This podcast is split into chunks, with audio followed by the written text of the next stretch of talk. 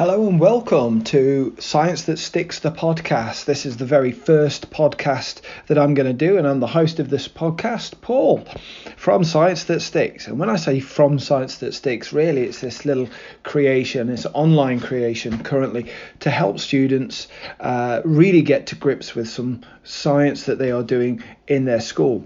It's January 2021. Um, I've been teaching science since 2003. January 2003 is when I started earning my living as a science teacher. So uh, I've been teaching science for quite a while to a wide variety of students. But let's find out how I got into teaching science, how I got into science, and what really uh, was inspirational with me getting to where I am now and what sort of uh, things have happened to me within my life. Well, the first thing is let's let's go back in time a little bit to uh, 2002. And in 2002, I graduated from De Montfort University with an applied degree in chemistry. Uh, I was only a few percent away from a first, but I got a 2-1, and that'll do. Well, it won't just that that will do. That was an excellent accomplishment for anybody, but especially somebody that doesn't possess an A level. Never have done. Uh, my level three course that I chose at my college, West Nottinghamshire College in Mansfield, that's my home hometown, uh, now called Vision. Big shout out to Vision. Uh, you help, you guys helped me get into university, but uh, it was at West Nottinghamshire College between 1996 and 1999 that I started really working hard to get to university. Now, why did I suddenly start doing this? Uh, and it really was, I suddenly started working hard at science and really enjoying it because it became clear to me after my GCSEs when I'd finished in 96 that pretty much the only thing that I was genuinely good at was science. Those were I got a double award from my school, which was the Brunts Upper School. I think it's now called the Brunts Academy, and uh, I got a double C in science, even though I'd studied all three sciences at GCSE through years 10 and 11, and um, and everything else that I got, with the exception of English literature and IT, were D's and E's. And uh, somewhere around my 17th birthday, I remember thinking, well, am I actually any good at science or am I not? Because most of my other qualifications are D grade or E grade. Am I good at this? Did I just enjoy it more? What was the situation? What made me successful with that, but almost nothing else? And one of the things that became clear to me was my first initial thoughts about science were that you don't need a great deal of talent to be good at it. And I didn't hold myself as a particularly talented individual. I still don't. I regard myself as a bloody good hard worker, and uh, and I truly believe that hard work, dedication, and resilience will yield so much more than talent alone. In fact, I've heard quite recently that hard work beats talent when talent isn't working. So, uh, with that put to one side, and without talent uh, necessary, I did think and still think that science is a wonderful route for many people uh, into whatever career because you can learn it.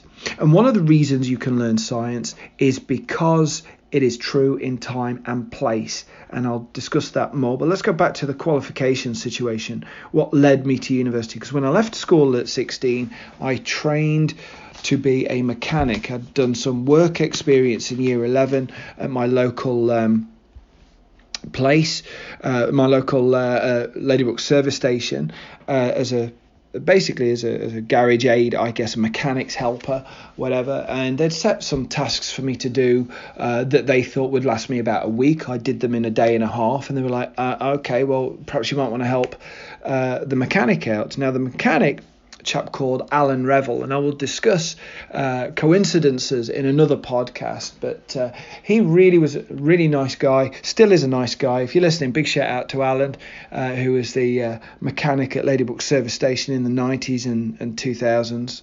Uh, it's no longer a working service station now. It's uh, it's not even a fuel station. It's basically a, a small market place.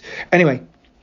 Um, I sort of thought, well, maybe maybe I should be a mechanic. That's you know I've got some experience at that. You know, yeah, that'll be okay. So I I looked into doing a mechanics course at college, and I really enjoyed it, um, or at least I thought I would enjoy it.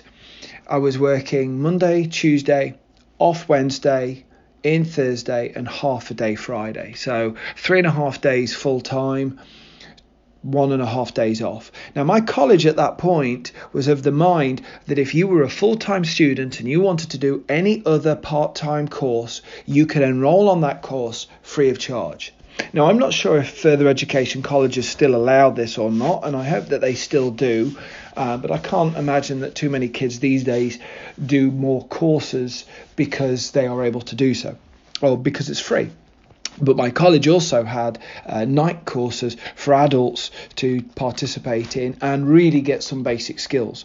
So, one of the things that I did on my Wednesdays that I had off, I enrolled on GCSE chemistry and I loved it. It just felt like it was uh, filling an intellectual hole. I got on with it immediately. Everything that my college lecturer was talking to me about, I could relate to. I'd had a little bit of experience, but everything that he said was pretty much golden for me. And I would go home, I would rewrite it, I would really get to grips with it. And I would look to uh, to my my two books at that point in my library of science. Uh, oh, sorry, my two my two books that made up my library of science books to help me out. Now, this chap's name was David Thrower. Now, again, big shout out to David Thrower if you're listening. Uh, you probably won't do at this point, but if you are, really appreciate that. Thanks very much. You really were instrumental in turning me on to chemistry, and the fact that chemistry could give me a career at that point in my life was not even on my radar. So, David Thrower Thank you so much for putting me into uh, chemistry. Now, it turns out that I wasn't just good at it, that I was really enjoying it. And I thought at that point, you know, I, I could do something with this. At the same time, not on a Wednesday, but within the same academic year, I uh, enrolled on a mathematics GCSE course because my maths GCSE was an E grade. So I literally started showing up to uh, evening classes in the January of 1997, I believe. And uh, so I started my qualification again, and I started taking my GCSEs very seriously at that point. Even though I was doing only two of them, I'd learned that one of the reasons I had not done very well in my GCSEs was because I had not taken them seriously. I had not done the relevant preparation, I'd not put in the relevant commitment. And so that's one of the things that I tell my students, even now, 24 years later, 25 years later, as it happens, that to be successful at GCSE, you need commitment, you need drive, and above all, you need to want it. And if you don't want it, you're not going to get it. And quite frankly, you don't deserve to either.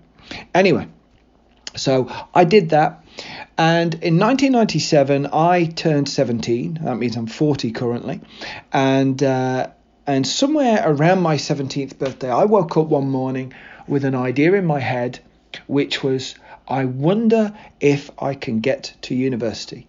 Now, I didn't like my hometown. In fact, actually, I downright hated it. I'm sorry to the people of Mansfield if uh, if you live there. It's uh, no longer on my spectrum of hate as it once was. But at that point in my time in my life, I really despised my hometown. I didn't like where I uh, where I was schooled, and I wasn't particularly fussed about staying there.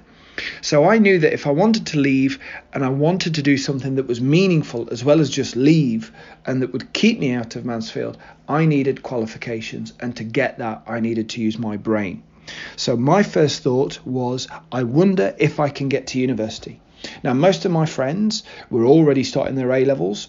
Uh, those of them that were going on to university had started doing their A levels. So I was a year behind them, but it didn't matter. What mattered was the ability to get to that next step, which was can I get to uni? How hard is it to get into university? Now, I started looking around into it, the first place I looked was my old school, the Brunts Upper School.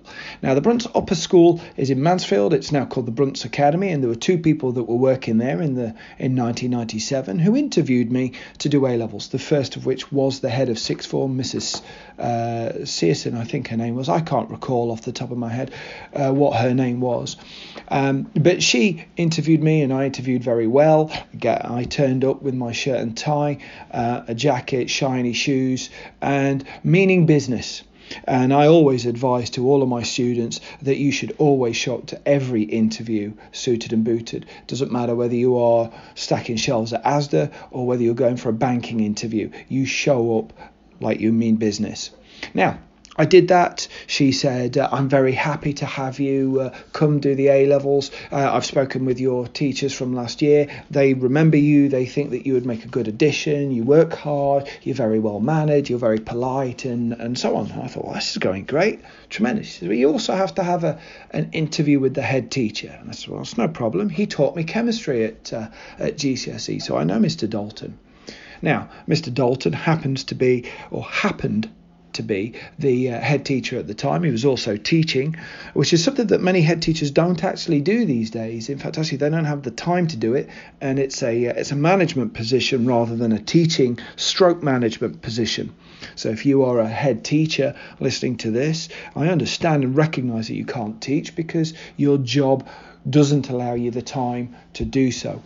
Uh, and I'm pretty certain that most head teachers actually miss teaching in some instances. Anyway, that aside, that aside, uh, he interviewed me and he said, and I quote, I don't think that you're capable of doing an A level in chemistry, Paul, and I don't think that you'll be able to get to university to do it. I think what you should do is a GNVQ intermediate, perhaps go on to an, uh, an, an advanced course, and then get yourself a job as a lab technician somewhere in a laboratory. I think I think that would suit you, and you'd be pretty okay with that. And uh, I said, thanks very much. He said, but we'll let you roll enroll on the course in August, uh, and and if you get a headache, we'll see what happens, and uh, and so on. But I do feel that you would be a distraction to many students who are going to be in the same year group. And I thought, okay, thanks very much. So I shook his hand and I left. And the following day, uh, now this was a this was a uh, a Wednesday. Well, so my interview at Brunts was on a Tuesday, and I think my interview at college was on the Wednesday, literally one day after the other. And I was interviewed by a chap called Paul Jackson, who was the GNVQ coordinator. Really nice guy, and uh, he he and I had a chat again, suited and booted, and uh, he said uh, he said well, I see that you've made an effort. I said, well, I'm wanting to get on this course and I need every every bit of help that I can get. And if making myself look more presentable so that you know I will make that effort then I will do so. Which he said oh I like that. That's nice.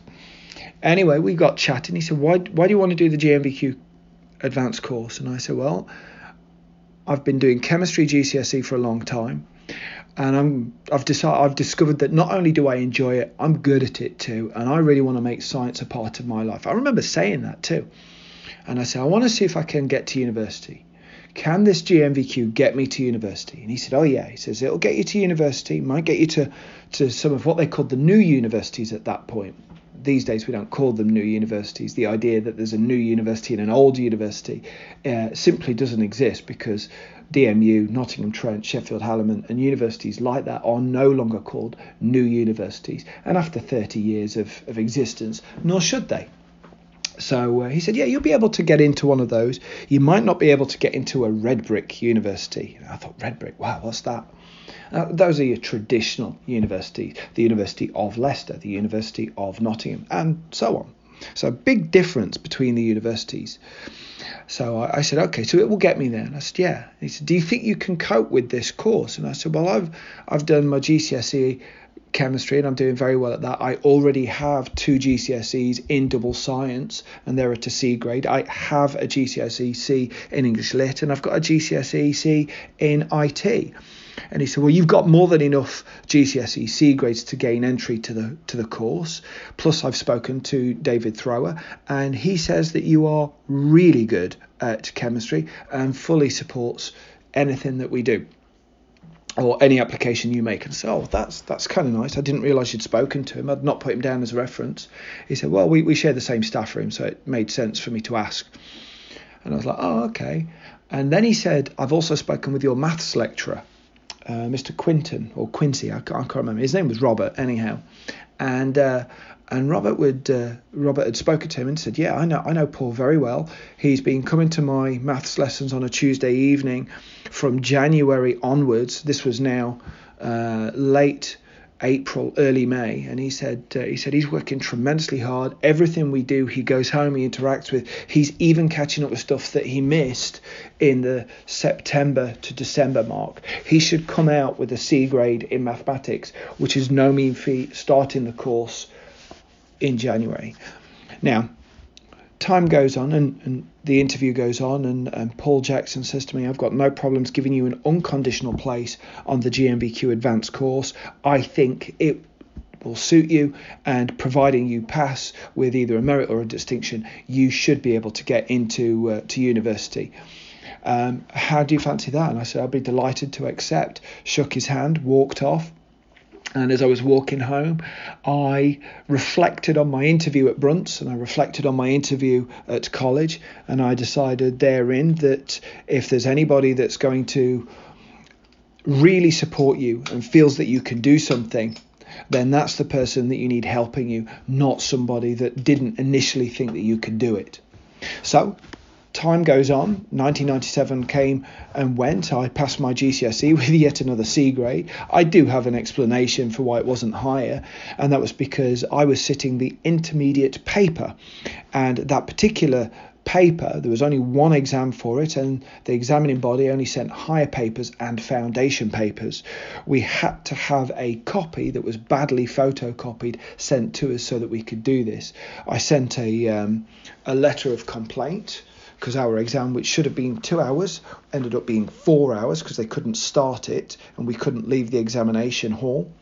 So uh, I wrote them a letter. I didn't get a, a, a response which was unfortunate. But I did lots of work for it, and it was a C grade. And it's enough for me to do the job properly, it's enough for me to get on. And I'd increased my grade in mathematics. There were no problems with that, except for the fact that I just needed more practice with my mathematics. I went from an E to a D in that.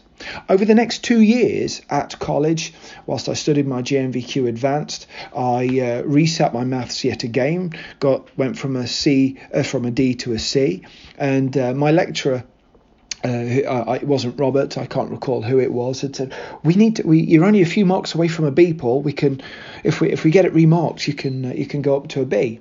And I thought, yeah, but what if it goes down to a D again? I said, no, no, no, no, no. C's fine. That's all I need.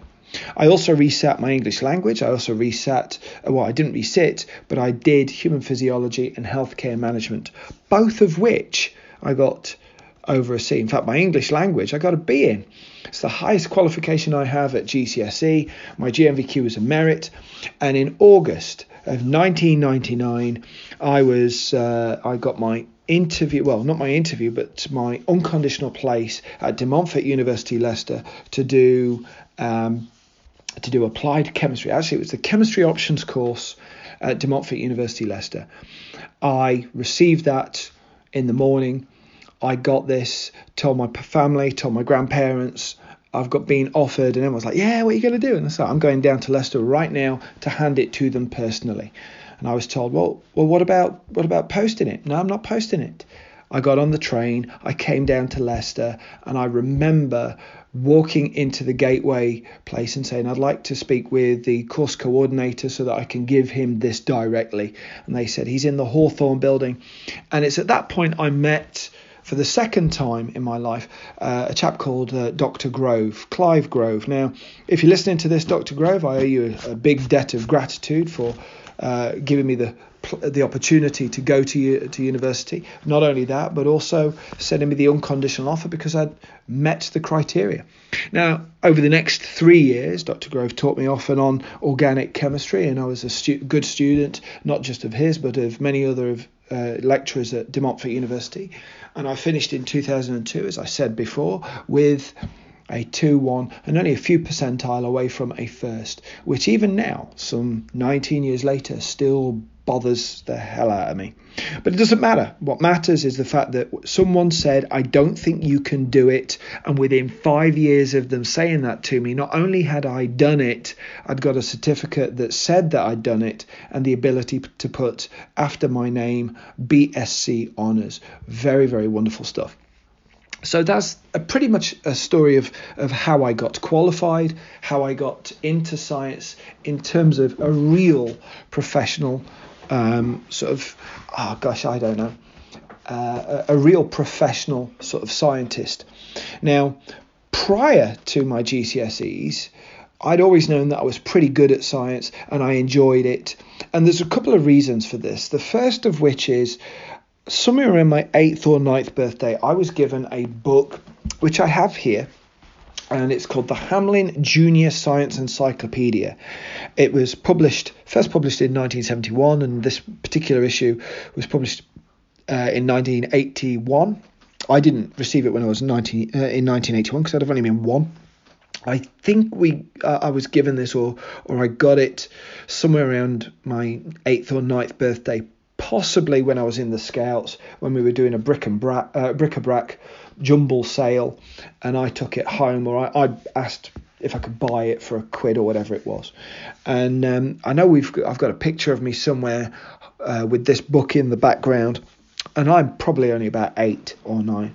Now this encyclopedia like all encyclopedias, has lots of cool pictures in it, lots of uh, artwork. But the interesting thing about it, and I've been looking through this today, is that there's a whole host of stuff that is here that is just magnificent.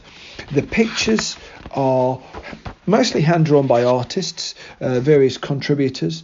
Um, there's a, quite a variety of artists and as they call agents. Uh, in fact, actually, the Tudor Art Agency is one of those people. Whitcroft or Whitecroft Designs is another. Oxford Illustrators, Eric Jewell Associates. So there's a lot of people involved in the production of this this particular book.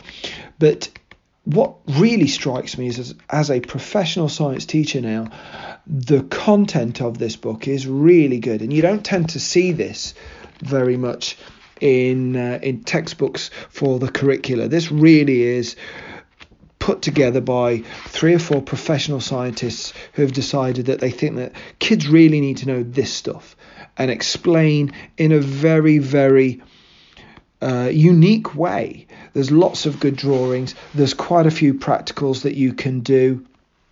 And it's really amazing. In fact, actually, one of the practicals that I like uh, is uh, what is it? It's boiling water in a paper dish.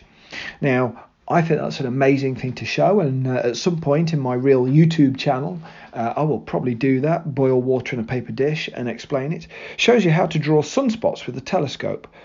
Also shows how you can demonstrate surface tension on water using soap, matchsticks, and paper.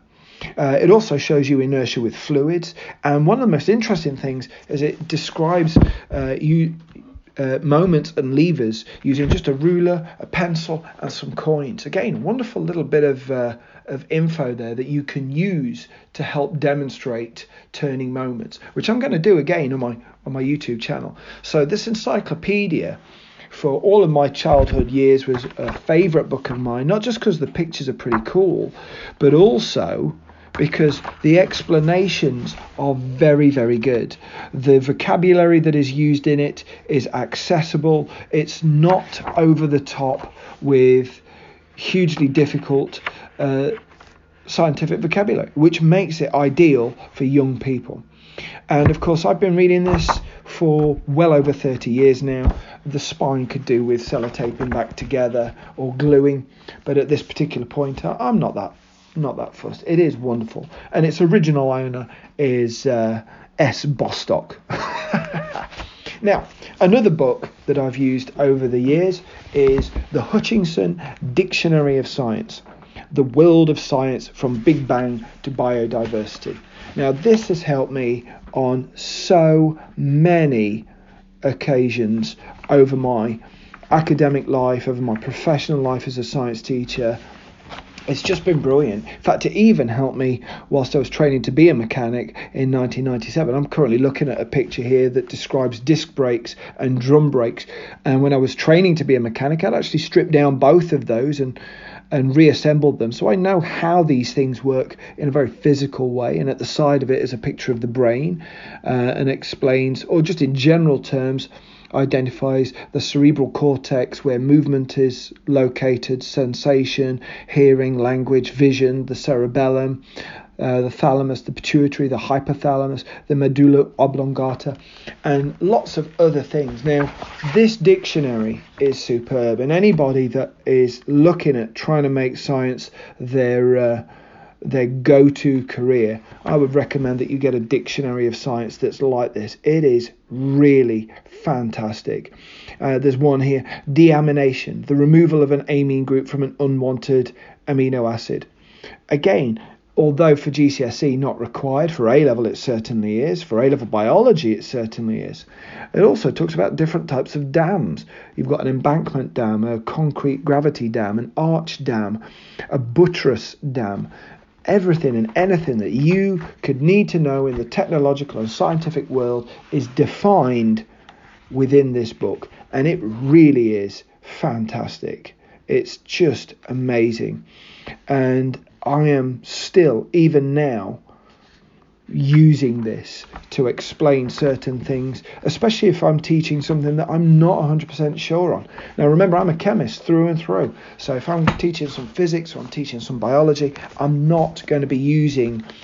Uh, the regular science textbooks. In fact, if anything, I notice a lot of GCSE textbooks are missing crucial pieces of information, and I think that's a, that's a bit of a disservice to many students. But of course, students in the 21st century are not like students in the 20th. And school today is a very, very different place to how it was just 10 years ago. And it's certainly a very different place from when I was at school back in the mid 90s. So that's a little bit about my, my history as a, as a science teacher, as a scientist, what got me into science. And the other thing that amazes me, and it doesn't amaze me really, uh, I guess, but it's nice to know that it's it's still here. And uh, I opened this book again today. Um, and it's got an inscription on it, my dictionary of science, this is, and it says to Paul from Nana and Grandad, Christmas 1995. And just looking back on, on that statement is uh, that's handwriting from my grandfather who died two years after this. He died in 1997, and um, and it was obviously given to me as a gift because he knew that I like science and maybe my grandfather knew something that I didn't at that point I don't know. Um, I'd like to think that he did. I'd like to think that uh, that he was considering in his mind. You know, I think Paul would get a lot out of this, and it would be a very useful book for him. It could also just have been, this is a nice book. Paul likes to read. I don't know. It's difficult to say one way or the other. What I do know, though, is that this book has been invaluable to me from Christmas 1995 to January 2021. So 36 years almost. It's been wonderful. Not 36. Goodness me. 26 years. See, math's still not my strongest point, but I can add. Now, one of the other things that makes me uh, do what I do is this sheer ability to demonstrate to people that science is not hard. Understanding some basic principles is no harder than understanding certain rules in sports. And the other really good thing about science is that because it is true in time and place, you can learn what is happening in science. Much the same with if you make toast, you can make toast the same every single day how you like it. Not only can you make toast the same every single day, but if you move house from one end of the country to the other, you can still make your toast in the way that you like your toast. That is reproducible. Now, it is a science. People might not think it is, but it is because it's reproducible. You want a particular type of toast. You want it maybe uh, almost burned. Some people might like it just lightly um, beiged, as they call it. My partner likes hers cold. God knows why, but she does. And um, it's uh, incidentally, it's quite funny seeing her in the morning because she'll put some toast on and um, and then flap like a bird with it in each hand. She'll kill me for saying that, I'm sure. But uh, and if, if, you find that funny, do please like it. So that's a little bit about science. Uh, that's a little bit about why I like science. And uh, it doesn't take very much effort to get good at science, in my opinion. But again, everything that I do for science or I say for science or for my knowledge of science has been to help others and to really assist people with their careers, with their with their lives. And not only that, but as a science teacher in a secondary school, certainly for the last three years, I've found that my my main role in is is in twofold. The first of which is to make sure that students have a have an idea that they live in a scientific world and that understanding science is cr- going to be crucial within their lives, whether it be from teaching about cystic fibrosis all the way through to microbes and diseases, which of course in 2020 and 2021 is crucial. And I suspect I'm not going to hear too much of this comment, I'm never going to need science, because there's a lot of people now that are thinking, yeah, I kind of need it. So there's interesting stuff going on all the time in science. It doesn't have to be difficult and it doesn't have to be so comprehensive that you need to be an expert within a field. So that's why I do what I do. What's going to happen on this podcast? Well, sometimes I might talk about science. Sometimes I might talk about something to do with science. I might even talk about some of my heroes. Um, I might, and I'm going to try and get some guests on so we can have a chat about what they have done in terms of science. Or sometimes I might just have guests on just to talk about stuff. So it might be about gosh, I don't know. It might be about my about Chevrolets. It might be about Capri's. It might be about uh, the band Queen. It might be about astronomy or astrology. What the difference is between the two, who knows? But uh, one way or the other, hopefully things will be informative. Things will be entertaining, and with any amount of luck, yeah, you should uh, you should come away feeling enlightened a little bit. I hope entertained for sure, feeling better about the world. Let's hope so. And so this is Paul signing off with the first ever Science That Sticks podcast. And as I say on my YouTube channel all the time, until next time, goodbye and stay cool. Cheerio.